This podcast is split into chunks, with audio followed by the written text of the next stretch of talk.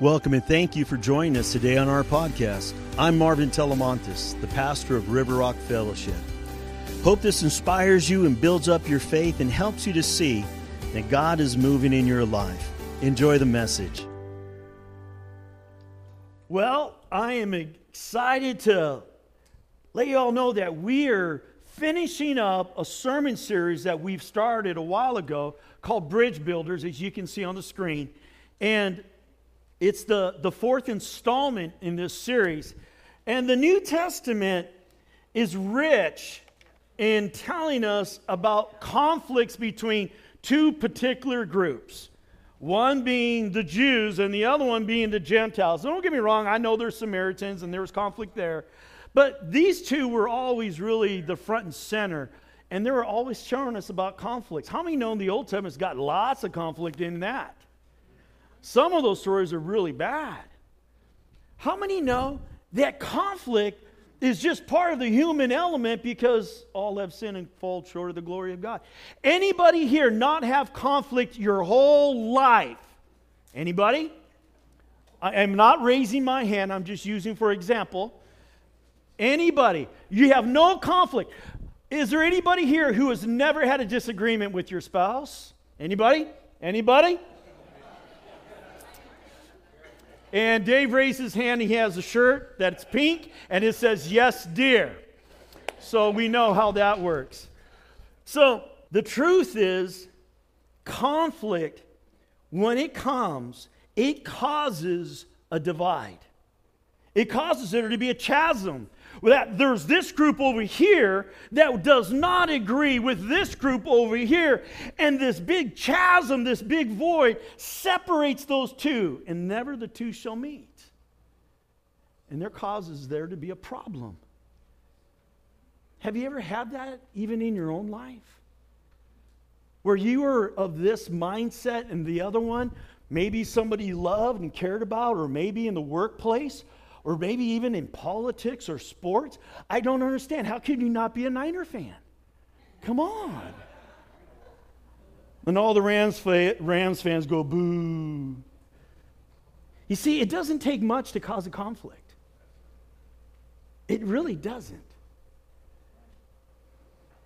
But it takes intestinal fortitude for there to be unity. You know why unity is hard? Because I have to forfeit what I think about this and say, it's not that big of a deal because it's a big deal to him. Why? So that we can be in unity. I'm going to let go of my little, you know, personal things that are important to me and say, wait a minute, they're not important to me. Why? Because only he's important. I'm going to let go of my pride so that I can build a bridge and there could be the power of unity. Now, I want to say welcome, church, because this is exciting about what we're going to do in, in looking at this. But I also want to welcome those who are listening to us via podcast and say, We're glad that you've joined us. We want you to know that we hope that this message will help you take your next step closer to Jesus and that we could all do that together. So let's look at this. With so much conflict and division in our world, both in a, in a national, even a global sense, or even statewide or local community or neighborhood, but it's also even individually, that there's conflict. So, with that understanding, lives that used to experience peace and unity, it just seems to be lost now. See, the truth is, unity, harmony, and peace, they are true trademarks of the kingdom of God. And these trademarks, the idea of peace and harmony and, and, and unity, they're powerful. They are powerful. Have you ever seen a sports team that when they're all unified together, they don't care who gets the credit, they're going to win. The, they're going to win. They'll find a way to make it happen. Have you ever seen a church that's unified for the cause of Christ, not about a person, Not about them, not about they, about Jesus. He's the center of it all. When that church gets unified like that, it becomes powerful. You see revival. You see what God wants to do, and it happens. It's almost effortless because that's the miracle of unity, of peace, of harmony. It's powerful. It was during World War II, Hitler had commanded that all the religious groups to unite so that they could control them all.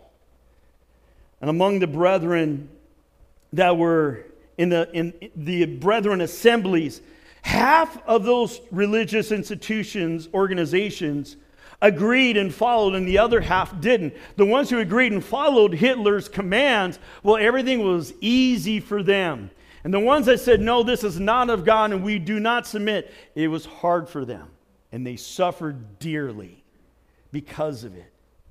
When the war was over, the feelings between these two different groups, well, there was tremendous bitterness towards those who bowed the knee to Hitler. Finally, the leaders of both these groups say, We, we got to resolve this. We're going to destroy anything for the cause of Christ if we don't resolve this. They actually went away for a retreat. And without anybody like news or anything of, of media around, they just individually got away and started praying. They started worshiping. And then they finally all got back together and things were different. His name is Francis Schaeffer, who, who told of the incident, who asked a friend who was actually there at this retreat, What did, what did you do then?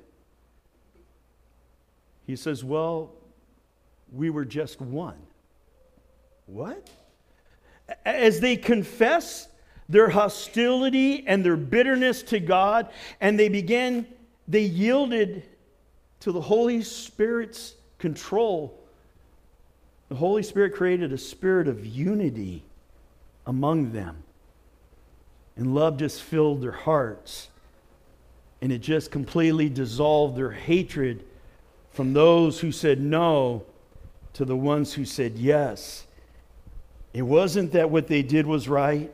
And it wasn't that their bitterness was, was acceptable, it was that they said, He's more important than my will and my way. And they came together. And they came together. You see, when love prevails, especially in times when there's strong disagreements, it presents to the world an indisputable mark of true followers of Jesus Christ. When we come together, we break down the barriers, and we show love and we reconcile with each other, we actually become united. Maybe you heard me say this before. Unity, harmony, and peace are trademarks of the kingdom of God. And these trademarks are powerful. As we've talked about this before, it's necessary as bridge builders to actually take action. And this week, the action that we're going to take, we're going to get it from the book of Ephesians, where Paul is passionately discussing the division between the Jews and the Gentiles and the reconciling work that Christ did on the cross to actually bring harmony to these two groups. So go with me in Ephesians chapter 2. We'll start at verse 11.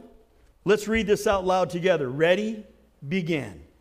Don't forget that you Gentiles used to be outsiders. You were called uncircumcised heathens by the Jews, who were proud of their circumcision even though it affected only their bodies and not their hearts. In those days, you were living apart from Christ. You were excluded from citizenship among the people of Israel, and you did not know the covenant promises God had made to them. You lived in this world without God and without hope.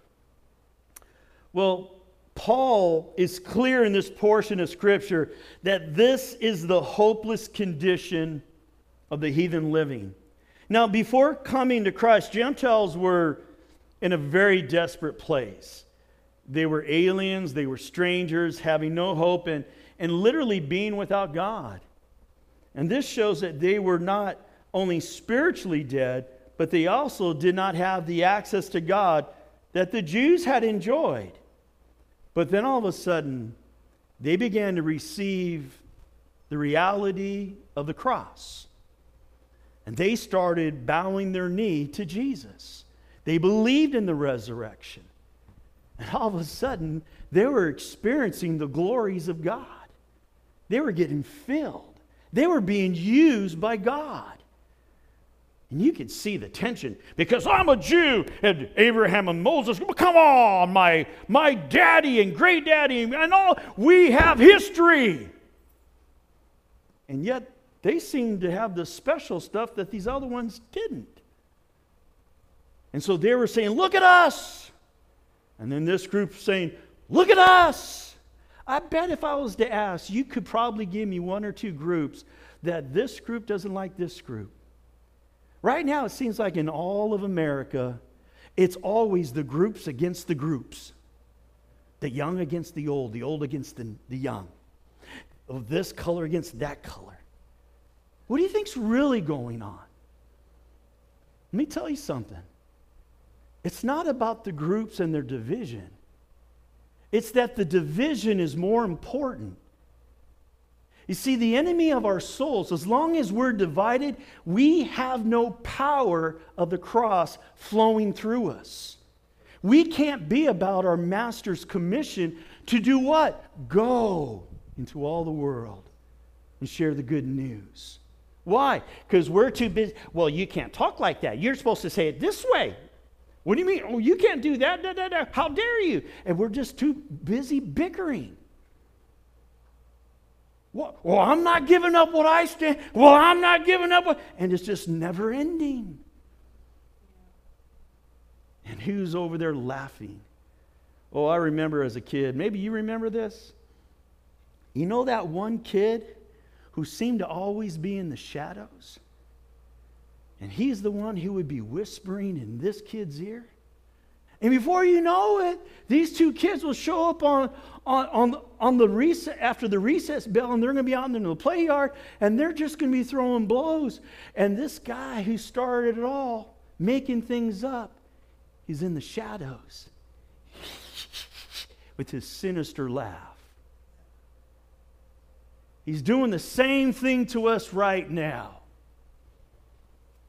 The answer is Jesus.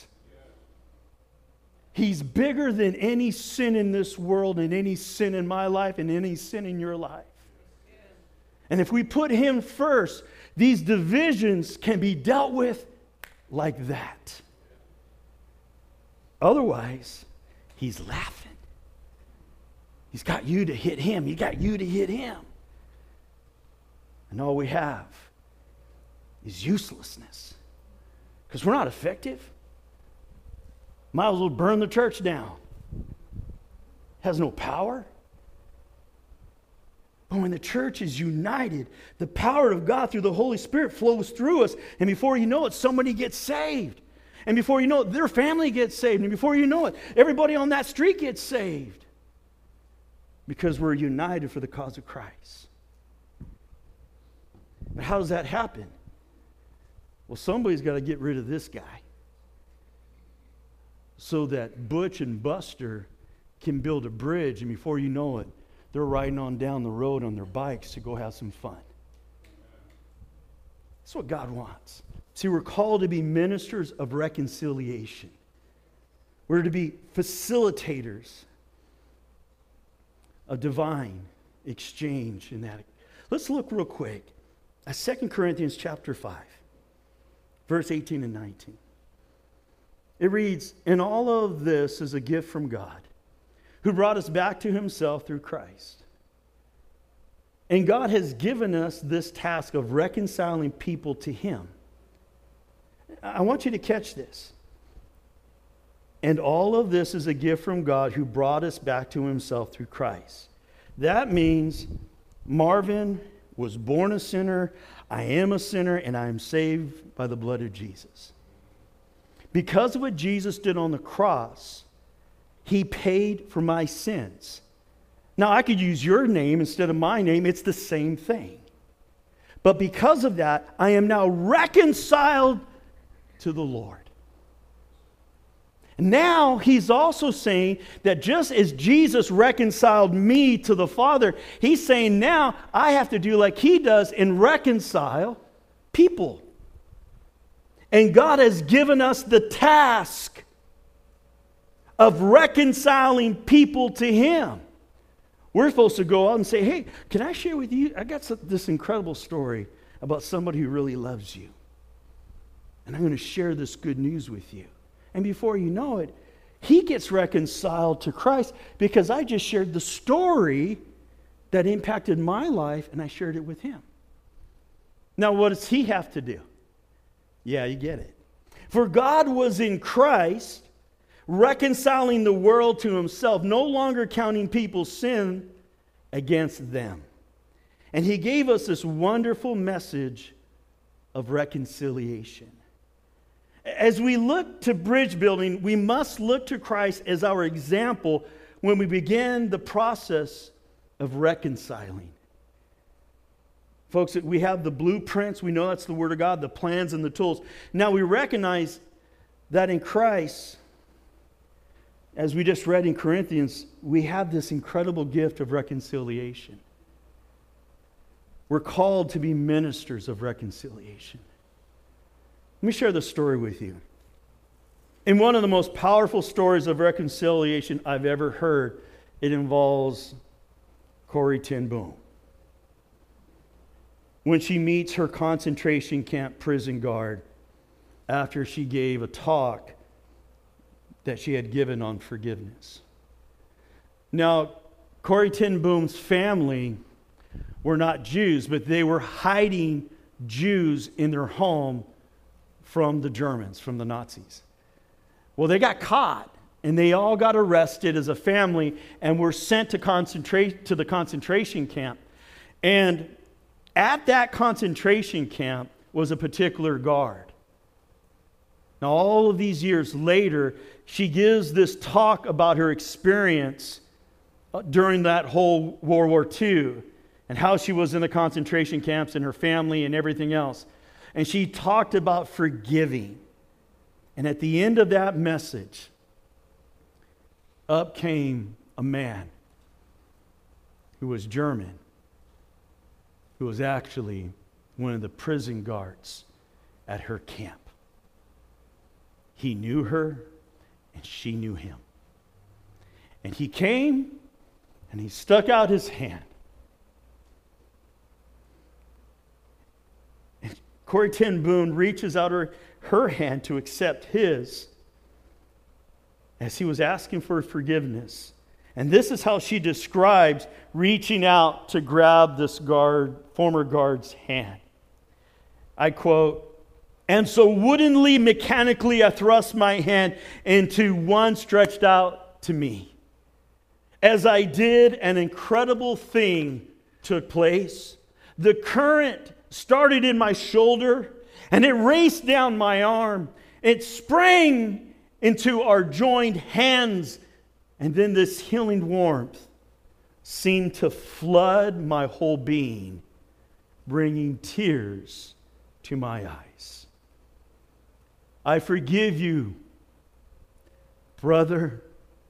I cried with all my heart.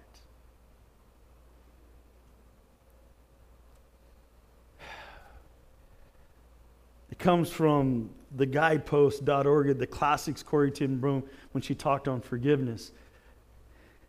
A concentration camp survivor being reconciled to her Nazi guard. That is incredible.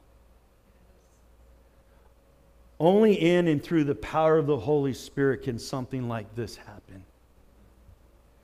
See, God's work of reconciliation is not only between single persons, although that's probably most of how it happens, it's also between groups of people that are at odds, such as the Jews and the Gentiles. And, you can figure out, it's not hard to think how many more groups there are out there right now. The list is limitless right now. But reconciliation is powerful, and its power is rooted in Christ. Just as the Jews and the Gentiles became one because of Christ and in Christ, we too can take the tools and the blueprints we've been discussing to break any barrier we face in order to build a bridge that will close the gap of relationships.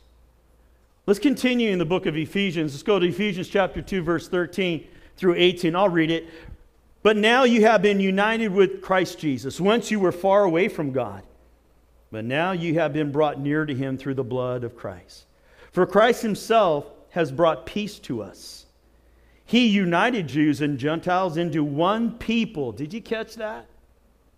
When in his own body on the cross, he broke down the wall of hostility that separated us he did this by ending the system of the law with its commandments and its regulations. He made peace between Jews and Gentiles by creating in himself one new people from the two groups.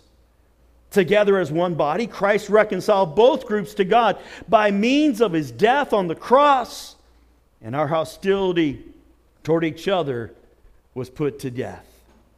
He brought his good news of peace to you Gentiles who were far away from him, and peace to the Jews who were near. Now, all of us can come to the Father through the same Holy Spirit because of what Christ has done for us.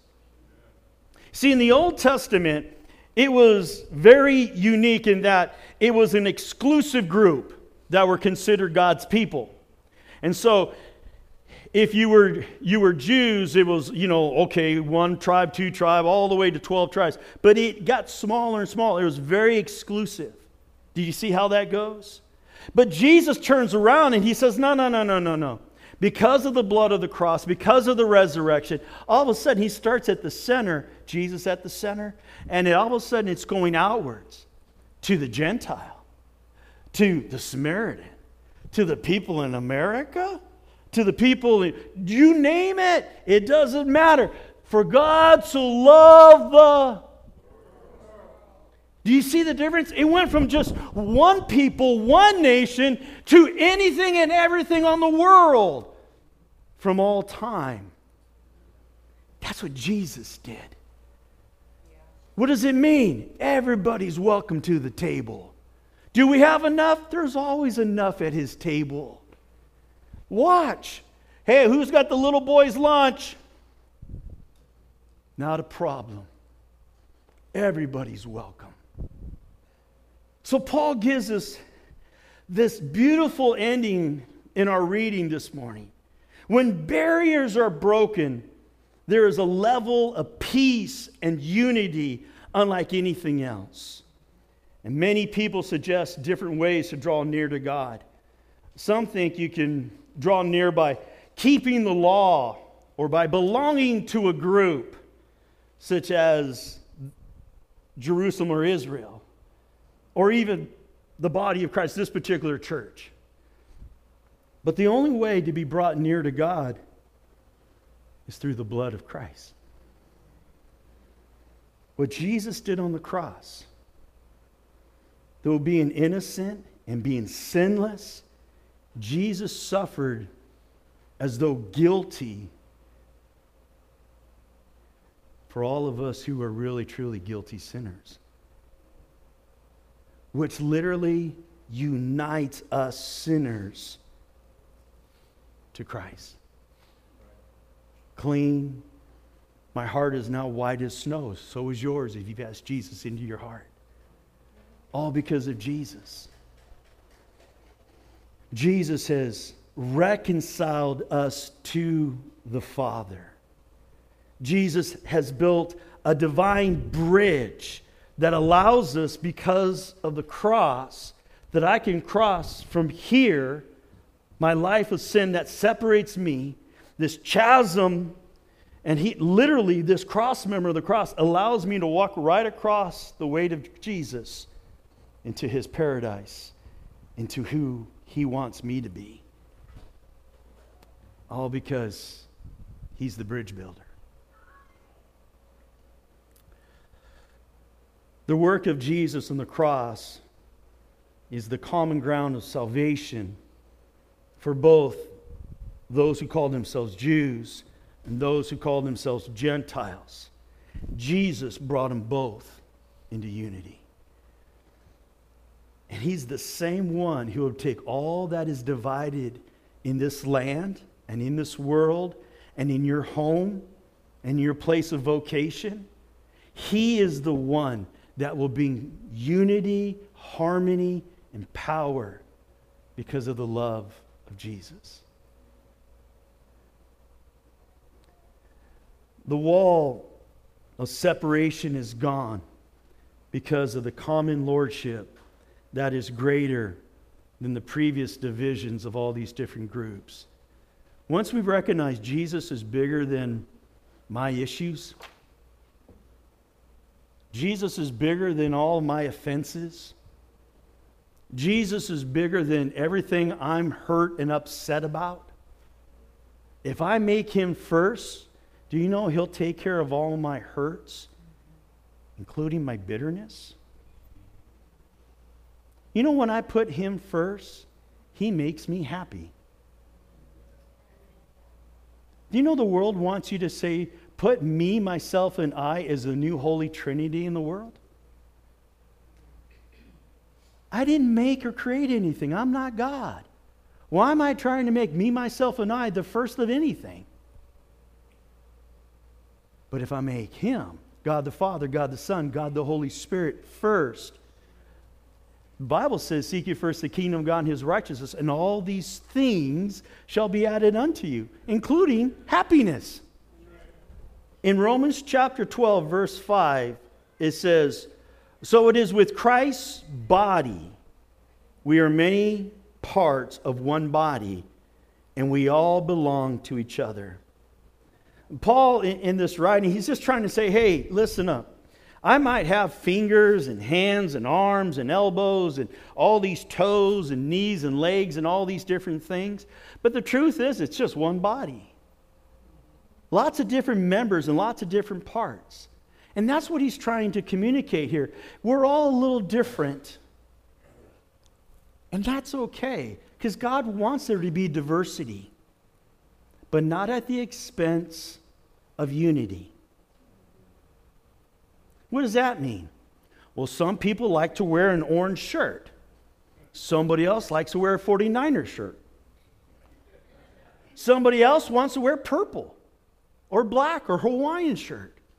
You know, we're not supposed to be unanimous in being only one thing. Why? He made us unique. Some people like jazz, some people like country, some people like this or that. Some people like Mexican food. Hallelujah. Do you see what I'm saying? But what, what's the commonality? We all like food. We, we may like this kind of music uh, uh, for praise and worship. Somebody else likes this kind of praise. Guess what? We like to worship. See, we're, we're focusing on things that don't matter. We get stuck on style and, uh, and literally give up the substance of what God wants us to hear. Substance is always preeminent. Style is what causes fractions in the body of Christ. Be careful. I want it my way. That style will cause divisions. Me, myself, and I. That's where it comes from. Now, unity should never be prompted at the expense of individuality. And individuality should never diminish the church's essential unity in Christ. So here's Galatians 3, verse 28. There is no longer Jew or Gentile. Wow. We're looking at all these different books about that, and they've all been written by Paul. And Paul's saying, hey, there's no longer Jew or Gentile. There's no longer slave or free. There's no longer male or female. For you are all one in Christ Jesus. As we break these barriers among each other, we become united in Christ. United in Christ. Reconciliation is the heartbeat of the kingdom. His name's A.W. Tozer, and he said, Has it ever occurred to you that 100 pianos, all tuned to the same tuning fork, are automatically tuned to each other? They are of one accord by being tuned, not to each other, but to the same tuning fork. See, if each and every one of us in this room are all tuned to the frequency of God, to the frequency of Christ, to the frequency of the cross, then automatically we're all automatically we're closer to each other. We're immediately just closer to one another. Simply because we're tuned to the frequency of God. Did you catch that? That's powerful. No, no, no. I want to be tuned to this piano. No, I want that piano. No, this piano. And he said, hey, hey, bring all the pianos over. Ding! Tune that piano to this one, to the tuning fork, to Jesus. If we're all tuned to the same Jesus, then we're all closer in tune to each other. Isn't that special? I love that picture. Jesus is the bridge back to God and back to each other. He's our example, and He's given us the divine blueprints that we need to follow. However, in order to follow, we must be willing to take action.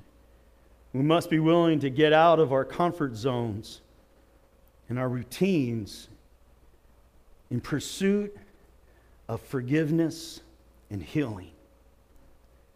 Like the father in the story of the prodigal son, may we run towards the opportunity of reconciliation. That papa saw his boy coming home after a long time. He didn't hesitate. He lifted up his garment and he ran to a moment of reconciliation to be had with the prodigal son who had done him wrong, done him dirty, humiliating by taking the family inheritance before he had even died. And somebody is reaching out to you for reconciliation. Do you run like that daddy did? Or do you run away from them? I don't want any part of it. I'm, I'm here to say I'm sorry I'm, I'm, I was wrong. I shouldn't have done what. Leave. I don't want to talk to you. How are we when we've been done dirty? Anybody here been done wrong? I got my hand up for the rest of you. It's hard when we're offended. We don't want to let go of it. We want to hold on to it. Anybody know what I'm talking about? I resemble that remark. Healing is at the heart of the Father. Reconciliation is the ministry He's given us. And what can you do today to build a bridge? What can you do today to close the gap and decrease the chasms, the voids that separate you from others around you? It's going to take intentionality and it's going to take some grit. and you might have to bite your tongue. Why? Because it's not about you. But I was violated. I was stolen from. I was taken advantage of. They lied about me. They falsely accused. Nobody's taking any of that away. But if I hold on to all those things, I'll never see the power of God take manifest in my life. Has God ever used you in a powerful way? If He hasn't been using you lately, I wonder what you might be holding on to. Because there's no unity, there's no harmony, there's no peace. Because Marvin's too busy holding on. I was done wrong. I deserve to hold on to this. They deserve to be treated like, like manure for what they did. Believe me, when we start getting real with our emotions, this is hard. But when we're real to say, stop acting like you can be God. And when I let go of that, and I bow my knee to the King, and I confess your will, your way. You are Lord. Whew. It all changes. Now, here's a reality that you get a sermon like this, and some people say, Is there a flip side of that coin? And here's the, the wonderful thing about Paul Paul's very practical, and he's very direct, and he's very straightforward in a lot of things. He's a very, very unique individual wrote at least half, if not more, than the New Testament. So all the scriptures we looked at are by, by the same guy named Paul the Apostle. But now he's going to tell us something that seems in contradiction to reconciliation. And he says this And now I make one more appeal, my dear brothers and sisters. Watch out for people who cause divisions and upset people's faith by teaching things contrary to what you have been taught. Stay away from them. Wait, wait, we were, we're, what about the ministry of reconciliation? Now he's telling us, stay away from them. Such people are not serving Christ our Lord, they are serving their own personal interests. By smooth talk and glowing words, they deceive innocent people. But everyone knows that you are obedient to the Lord. This makes me very happy, Paul goes on to say. I want you to be wise in doing right and stay innocent of the wrong, of any wrong. The God of peace will soon crush Satan under your feet. May the grace of our Lord Jesus be with you. He's saying, be careful of the ones who are trying to cause division, to avoid them. This is not okay. Now, it doesn't mean, because you know Matthew 18, 15, it says, hey, we, we got to deal with this. Your, your brother offends you, you got to go to him one on one, right? and then two on one, and then bring him before the church. We, we know that. But in this situation where they're, they, they want none of that, there, there is no, I'm sorry, I've been wrong, I see my fault. And he's saying, stay away. Now, here's another thing that's pretty interesting. It's not in your notes, but you can write it down look, up, look it up later. It's in Romans chapter 12, verse 18. And Paul says this this is the New King James verse. Paul says this if it is possible, well, if it is possible means that there's something that is impossible. Did you catch that? Because we use if, it means the word possible could happen or not happen. If it is possible, as much as depends on you, live peaceably with all men. What?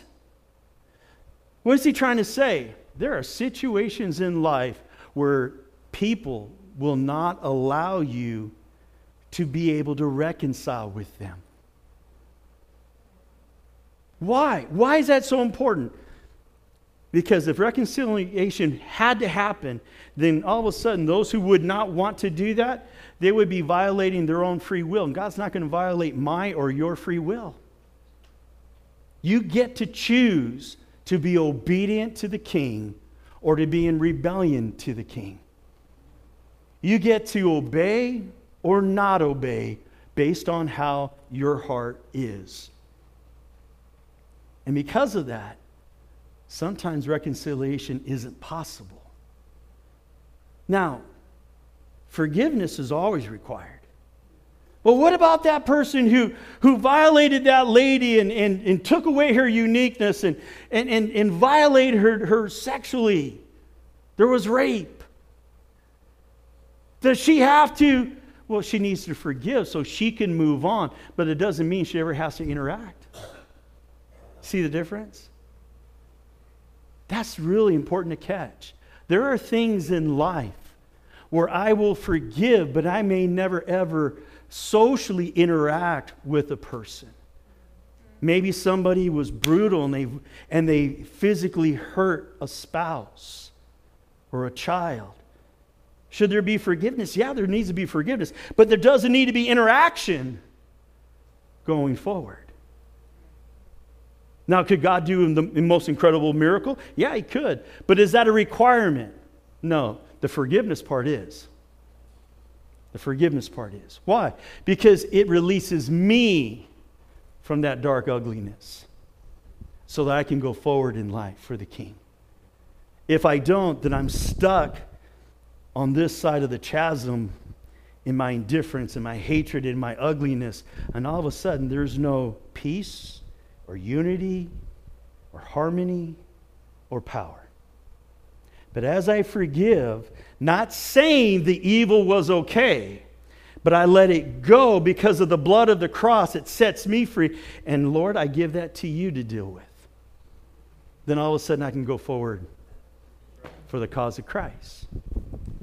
Folks, this is a heavy message in many ways because if you're here and you're going, this stirs up something inside of me with this person or with that person in my life. Or maybe I'm angry at that group or that political group or idea over here, and, and I'm just disturbed. Maybe God's saying it's time to bridge build. Would you close your eyes as we begin to pray?